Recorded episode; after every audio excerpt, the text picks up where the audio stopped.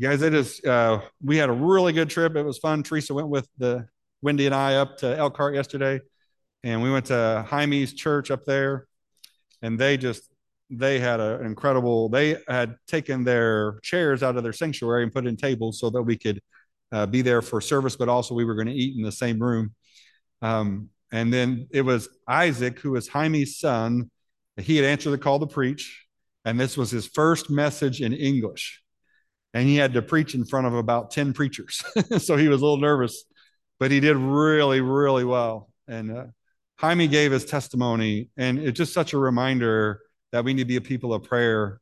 Uh, Jaime's one of his, his older son, Judah, he's actually put out his first Christian music album. They're making making albums. Isn't that incredible? And so Judah, um, remind me, Ray, I'll get you his links. He sent me stuff too. But Judah sang for us that day. But Judah he actually had went to the church to pray over his songwriting.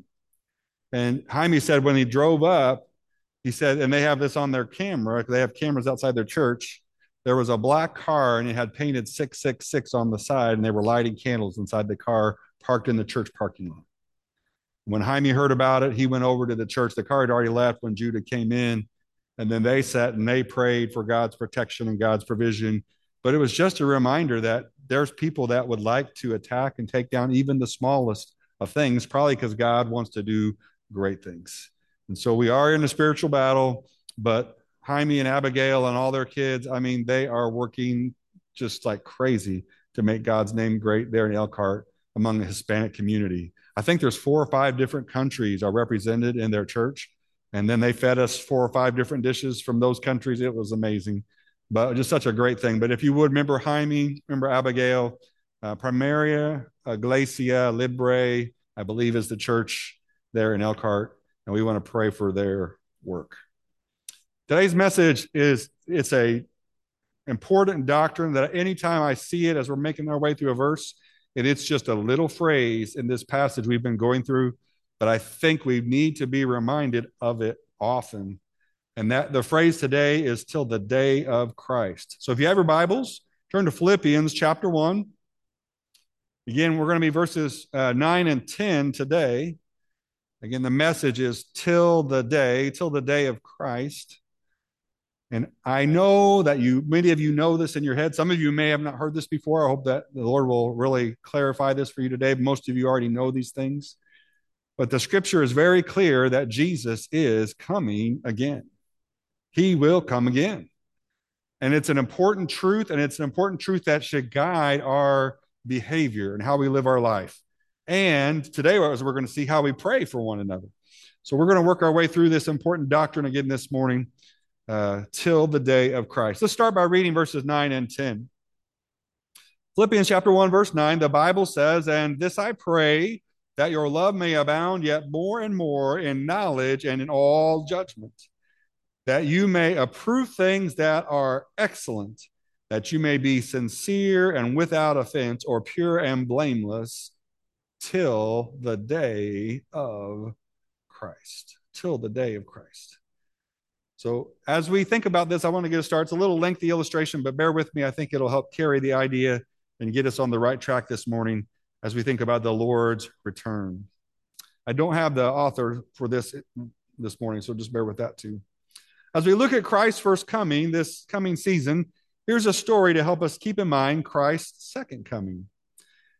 In April of 2008, I had to drive to Fort Wayne, Indiana for work. So I went to Enterprise to rent a car. They gave me a big, brand new, comfy Chrysler 300 to drive, and I loved it. In fact, I enjoyed feeling large and in charge so much that I blew right past the first toll booth. You see, I'm not used to stopping for toll booths because I have an I-PASS in my own car, a little device that signals I've already prepaid my tolls. Well, after passing the toll, the first toll booth, I thought thought about it. Oh, this car doesn't have an I-PASS. But just as I started to worry about it, I thought, well, this car belongs to the rental car company, not me. So they're probably responsible for any tolls. That must be what your rental money goes toward covering, surely. When I got on 294, I drove past another toll, thinking, even if I am responsible for the tolls, there's only a few tolls between here and Indiana, maybe $4 round trip. I'm sure there's some threshold where they don't even bother sending you a bill for the tolls. I mean, it wouldn't be worth their time to send me a bill for only $4. Nothing's going to happen. Well, after I returned home from my business trip, a month or two went by and nothing happened. And I knew nothing ever would. But then in October, I received a piece of mail that read, Notice of Toll Violation. I was right to a degree. The tollway authority wouldn't bother sending me a bill for a measly $3.90 in tolls. But when you add in a $20 fine for every one of the toll booths I drove past, they did bother sending me a bill for $103.90. I about had a heart attack. They had me dead to rights. They had a photo of my rental car's license plate. They even knew the exact lane number I was in. The fact that months had gone by and nothing had happened didn't mean that nothing was ever going to happen. In a passage concerning the return of Christ, Peter says, Get a clue, people. Just because the Lord hasn't come back yet, don't think for a minute that he won't. The Lord isn't being slow about his promise, as some people think. No, he is being patient for your sake. He does not want anyone to be destroyed, but he wants everyone to repent. Right? Uh, that bill's never coming. What? There is a day of reckoning coming. Now, the awesome thing is if your account is in the blood of Christ, reckoning for you is just reconciliation, it's redemption it is heaven as your home. But if you're not giving your life to Christ, or if you haven't used the gifts the Lord has come given to you, then reconciliation is something else. Again, this truth, I want to say it clear, and I think I'm speaking to the choir here this morning. Jesus is coming again, and that is not penology. Okay? And I would tell you today, and maybe we could have some debates about different things. I believe in the imminency of his return. In other words, I believe that there's nothing holding him back. I know the Lord has plans how everything will work out, but I think he could come today. If today was the day, he could come. And so the message is so simple this morning. You catch this, and if you need to rest a little bit, you can. Here's the message Will you be ready when Jesus comes? Will you be ready when Jesus comes? He is coming again. The scripture gives us this idea, and I, I know you're familiar with it, but it's it's really important as we think about these truths that Jesus often talks about his coming. He comes like a thief. His coming will be like a thief. Let's look again at verse 10, NIV this time so that you may be able to discern what is best and may be pure and blameless. And notice the last phrase there, and the NIV has it has it changed just a little bit, right? What's that preposition? Instead of till the day of Christ, what's it say? For. For. Paul says, I'm praying for you guys. I want your love to abound. You already have love, and I love that you have love. But I want your love to abound more and more. I want your love to abound in knowledge. I want your love to abound in depth of insight. And I want you guys to be pure and blameless. But notice here, not just till, but for the day of Christ. How many of you want to meet Christ in your worst condition? How many of you we can just come over to your house after church and everything's okay? Right? You can come to pens, but you're just going to see the mess as it is. I was telling them this morning we had so many things going on. The tent that I had, Ray and I got rained on out in our tents on a men's retreat. I sp- spread it all out so it wouldn't get moldy. Well, guess what? In the garage, they're still all spread out. I haven't got them put up yet. It's been crazy. I, if, if somebody was coming over and they were going to inspect my garage, today would not be the day. I need to get things cleaned up.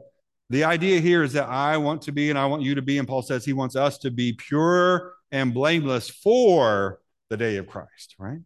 And again, we know, we're going to see this next week, you don't make yourself pure and blameless. Are you hearing that this morning? It's really important, okay? This is not about you being a better person, a better mom, a better dad, a better whatever. This is about you giving your life to Jesus every day. But Paul says, I want you to pray for one another that you'll be pure and blameless for the day of Christ. How much better would it be to meet Jesus and to have given your heart to him and your days to him and your time to him. How much better to meet Jesus and you've had an impact on people in your neighborhood, people in your workplace, people in your church, people overseas. How much better to meet Jesus, pure and blameless, living a life that was fully given to him, right? For the day of Christ. So as we pray for these things, for this abounding love and this knowledge and discernment and this purity and this blamelessness, or as we talked last week, holiness, we sometimes might need to remember the motivation that is the Lord is coming back. And I, I want to say this carefully but clearly this morning. The truth is, most people will not be ready for that day. I'm afraid many people in the church will not be ready for the day. And so I ask you again, I'm going to ask you many times this morning are you ready for the Lord to come back?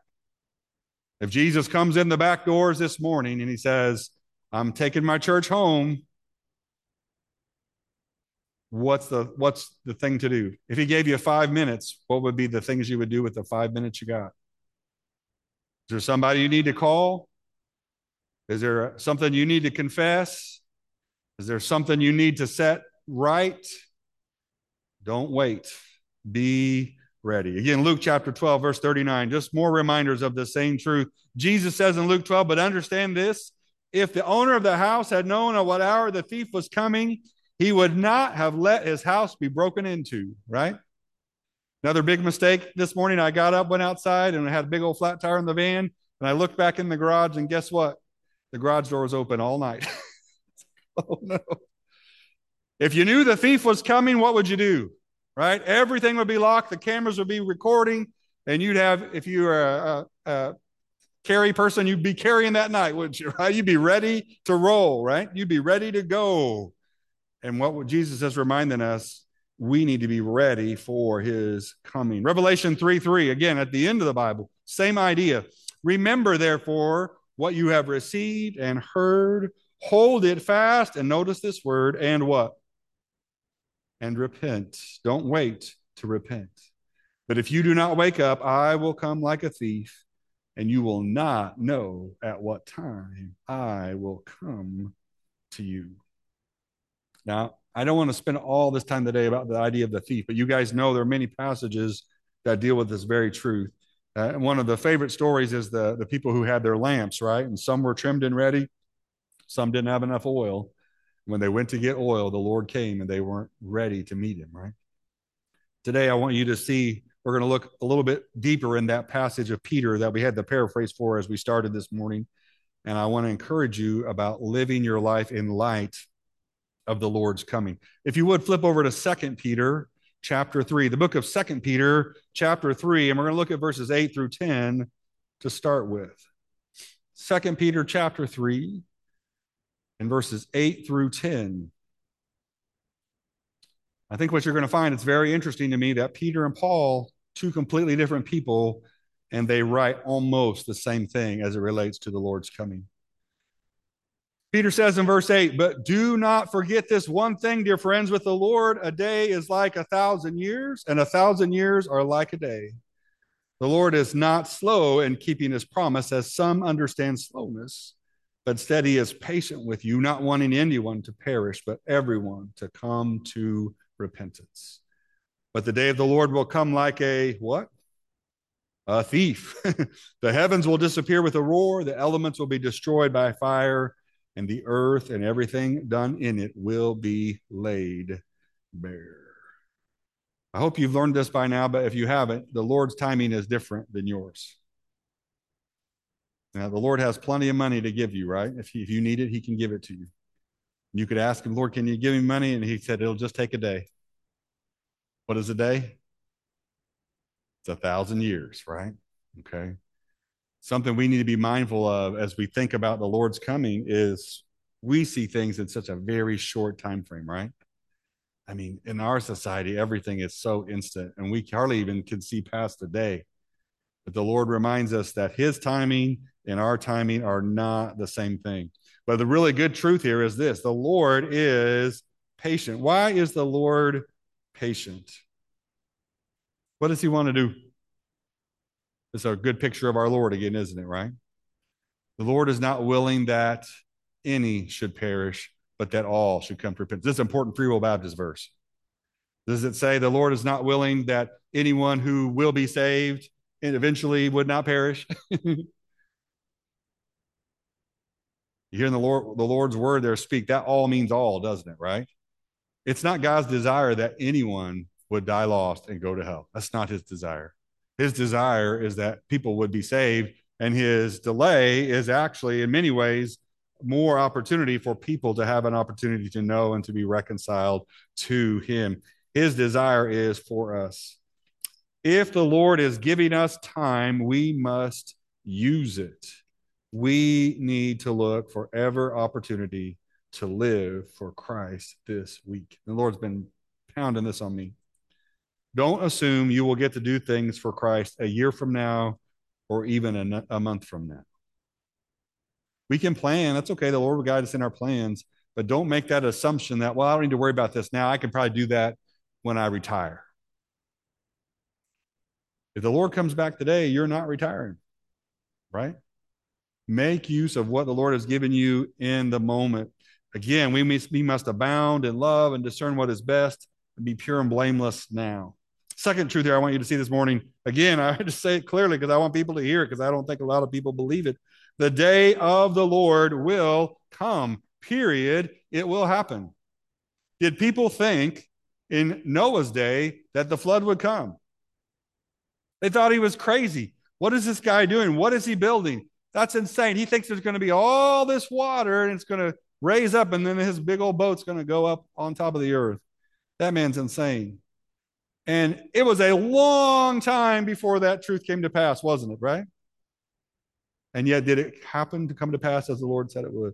I promise you, I promise you, as much as I am standing here, Jesus is coming back again. He will. Again, that's not my thinking. That is the truth of the scripture. The day of the Lord will come. You can either deny it or you can refuse to believe it. You can spiritualize it like some people do, make it some kind of virtual or spiritual day. But I'm telling you, very much physically, Jesus will come again. And the question again is, will you be ready? Now, the question for me is I know I believe it, but do I live it? What is the difference between those who believe it in their head and not their heart and those who live it? Right? If I told you I was coming to your house and you really didn't believe it, you'd say, Oh, that's fine, come over. And you'd be like, Yeah, I'm not going to worry about getting things cleaned up. I'm not going to vacuum. I'm not dusting. I'm not straightening the furniture because I know that preacher, he'll never show up.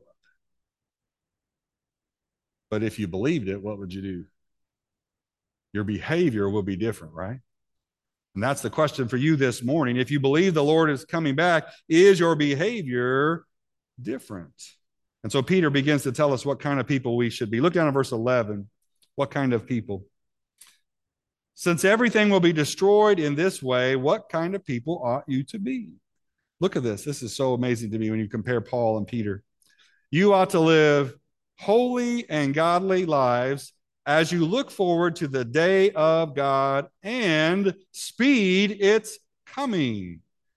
That day will bring about the destruction of the heavens by fire, and the elements will melt in the heat. Verse 13, but in keeping with his promise, we are looking forward to a new heaven and a new earth where righteousness dwells. So then, dear friends, since you are looking forward to this, make every effort to be found spotless and blameless and at peace with him. What's our prayer in Philippians? that you would be pure and blameless. That's by Paul. Peter says, make every effort to be found spotless and blameless and at peace with the Lord. Again, here in this passage, it's so clear we see the truth of the imminency of Christ. That means he can return at any moment. How long did it take for the whole world's attention to be focused on Jerusalem? It was like one day, and then that just sucked up every bit of news in the in the whole world, didn't it? Right? You would think after all this time, we all know, all the countries of the earth know, those people in the Middle East, they're always going to be fighting, and we would just ignore it. But it was amazing to me that once Hamas made that attack and Jerusalem decided to make Israel made the counterattack, that was the news, right? Because everybody knows, even in the back of their mind, everybody knows that is the center of significance. And what I'd remind you today is that things can change in a heartbeat when it comes to the Lord's coming. It will take him no time at all to make things prepared and ready for his coming. So, Peter's call to us in this passage is that we would have a holy conversation. How's your conversation? You know what that means? Let's have a holy conversation. Does that mean that I go to Megan and say, Thou, dearest Megan, the Lord be with thee and keep thee? Is that a holy conversation? No, your conversation is your lifestyle. That's what it means.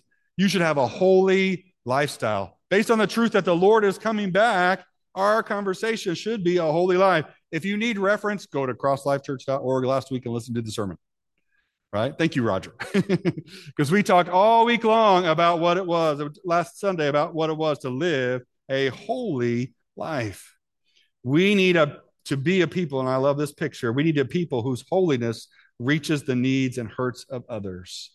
Your holiness isn't you wearing a tie and staying away from everybody else that might stain you. Your holiness means you're going into the nursing home, you're going into the hospital, you're going into the jail, you're going to the homeless, you're going to the refugee, you're going to the hurting. And the Lord says your holiness is carrying you into those places to serve those people. And we need to be a holy people, a people of a holy conversation. We need to be a people who live out what they say they believe, a people who actually strive for righteousness. The word Peter uses here is godliness. In other words, people who walk and talk and act like the Lord Jesus. We should be different. And again, I hope that we are. Again, I'm not saying that you're different by your appearance. You probably look like an average American walking around the street, right? Most of you, I would say, do, but you should be different in your demeanor and your character and the way you deal with grief and the way you deal with suffering should be different. And I'm not saying it's easy, I'm saying it should be different. And when people see the way that you get into the crucible and the way you depend on the Lord in those situations, your light should shine like stars in a corrupt generation, as we see later on in the book of Philippians. Now, a couple things here I wanted to look at just briefly. There's a negative and a positive about the Lord's judgment. First, the, the negative idea here that Peter conveys we should be fearful of the judgment of the Lord. It is a terrible thing. I don't want to be found lacking or wanting on that day. And I don't want to look back and think of what I could have done with the Lord's help. I want to do it now. But that will be a fearful day if we have not surrendered and given our heart to the Lord. There is that definitely picture of judgment. The positive, though, is also there. If you notice in that paragraph, Peter says he is looking to the promise of the new heavens and a new earth where there is righteousness. And this should excite the believer. You guys, it was so good to me um, to be there at Robert Viskovich's funeral last week. So, if you got to know Robert at all, he was a big music guy. He was a big classic rock guy. And so, what was the first song they played at his funeral? It was Stairway to Heaven. I was like, okay. And then it just kind of, and I, I mean, I almost smiled. I probably was smiling out to everybody as I thought about in the midst of this classic rock song, the Lord is going to give me an opportunity to speak a clear message of Jesus who are ready to listen and to hear him. It was awesome. And so the Lord spoke and encouraged people there. And then we went out and drove out to the gravesite, took a long drive out there to the cemetery and this military funeral is so powerful whenever you hear taps play and you hear uh, th- th- those guys the, the writings they have are so amazing what they read. Somebody's done such a great job and just an encouraging word. And then i got to read a few scriptures and i read revelation 20 about the new heaven and the new earth and what's not going to be there. No more death no more crying no more pain. The former things are passed away right? You guys this is what peter is saying. This is the positive why we should be excited about the coming of the Lord. There will be a new heavens and a new earth where righteousness dwells. The Lamb will be the light. And as we've been talking even on Wednesday, it is better by far. Our goal from Peter sounds pretty much like Paul's words in Philippians. he uses these phrases. And again, look there again at verse 14 that we would be found spotless and blameless and at peace, pure and blameless. And so again, the phrase comes out this morning Are you ready to meet the Lord? Briefly look with me at Colossians 1:20. Colossians chapter 1, verse 20 and through him to reconcile to himself all things, whether things on the earth or things in heaven, by making peace through his blood shed on the cross. Once you were alienated from God and you were enemies in your minds because of your evil behavior, but now he has reconciled you by Christ's physical body through death to present you holy in his sight without blemish and free from accusation. Verse 23 If you continue in your faith, established and firm, and do not move from the hope held out in the gospel. This is the gospel that you heard and that has been proclaimed to every creature under heaven, and of which I, Paul, have become a servant. I want you to see in this simple paragraph two, two quick things. One, God has his part. God's part is that he has reconciled us through Christ's death.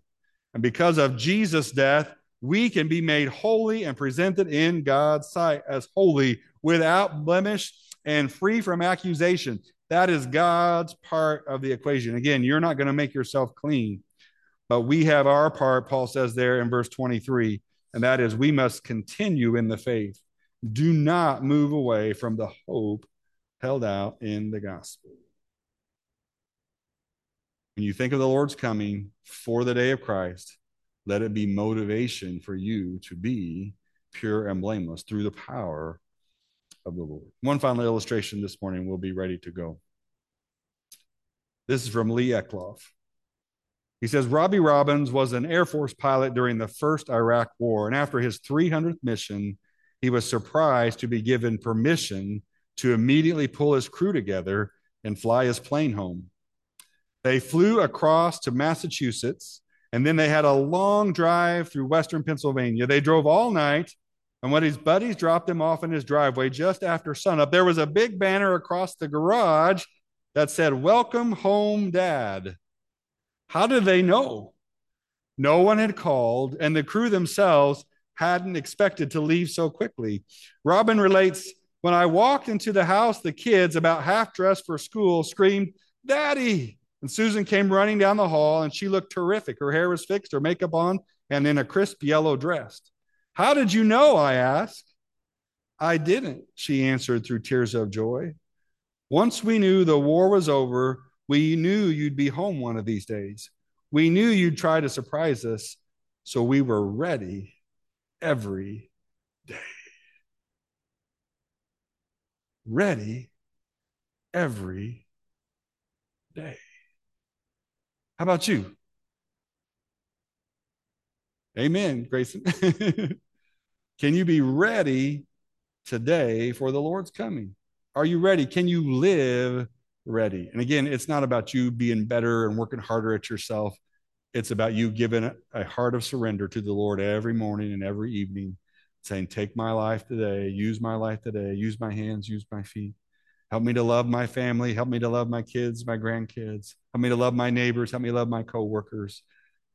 I want to be ready today. So if the Lord shows up, it'll say, Welcome home, Jesus. And he'll be like, I thought I was going to catch you like a thief in the night. We could say, uh uh we knew you were coming. So we'd be ready every day. Let's stand this morning. If you would just bow your heads and close your eyes, and we're going to give you just a, a moment here this morning to reflect on what the Lord's truth is, and that we want to be ready for his coming. He is coming back. 100%, no doubt. So we need to be ready. As you're standing there this morning, can you just take a little bit of inventory and be honest with the Lord and ask the Lord, Lord, is there anything that I need to take care of before you come? If you come this evening, is there anything this day, anybody I need to call, any act I need to do, anything in my heart I need to get rid of? I want to be ready when you come. And so ask the Lord to take care of that inventory today. But then I'm reminded today, too, as we read this passage, that the Lord's patience is actually grace to other people. And there may be people in your life that need Jesus. And if you knew the Lord was coming back tonight, you'd be on the phone right after church and you'd be saying, Hey, we need to talk. My guess is the Lord needs us to talk even this week, if He does tarry this week. And so I want to challenge you, even as you're standing there this morning, open your heart to the Lord, ask Him to guide and to prompt your thoughts and your steps. And if there's someone you need to be talking to, that they would once again have one more opportunity to hear the gospel, that you might be the person to give that opportunity. Let's just take a moment together, pray for one another, pray for yourself this morning, and ask the Lord us to be ready every day for His.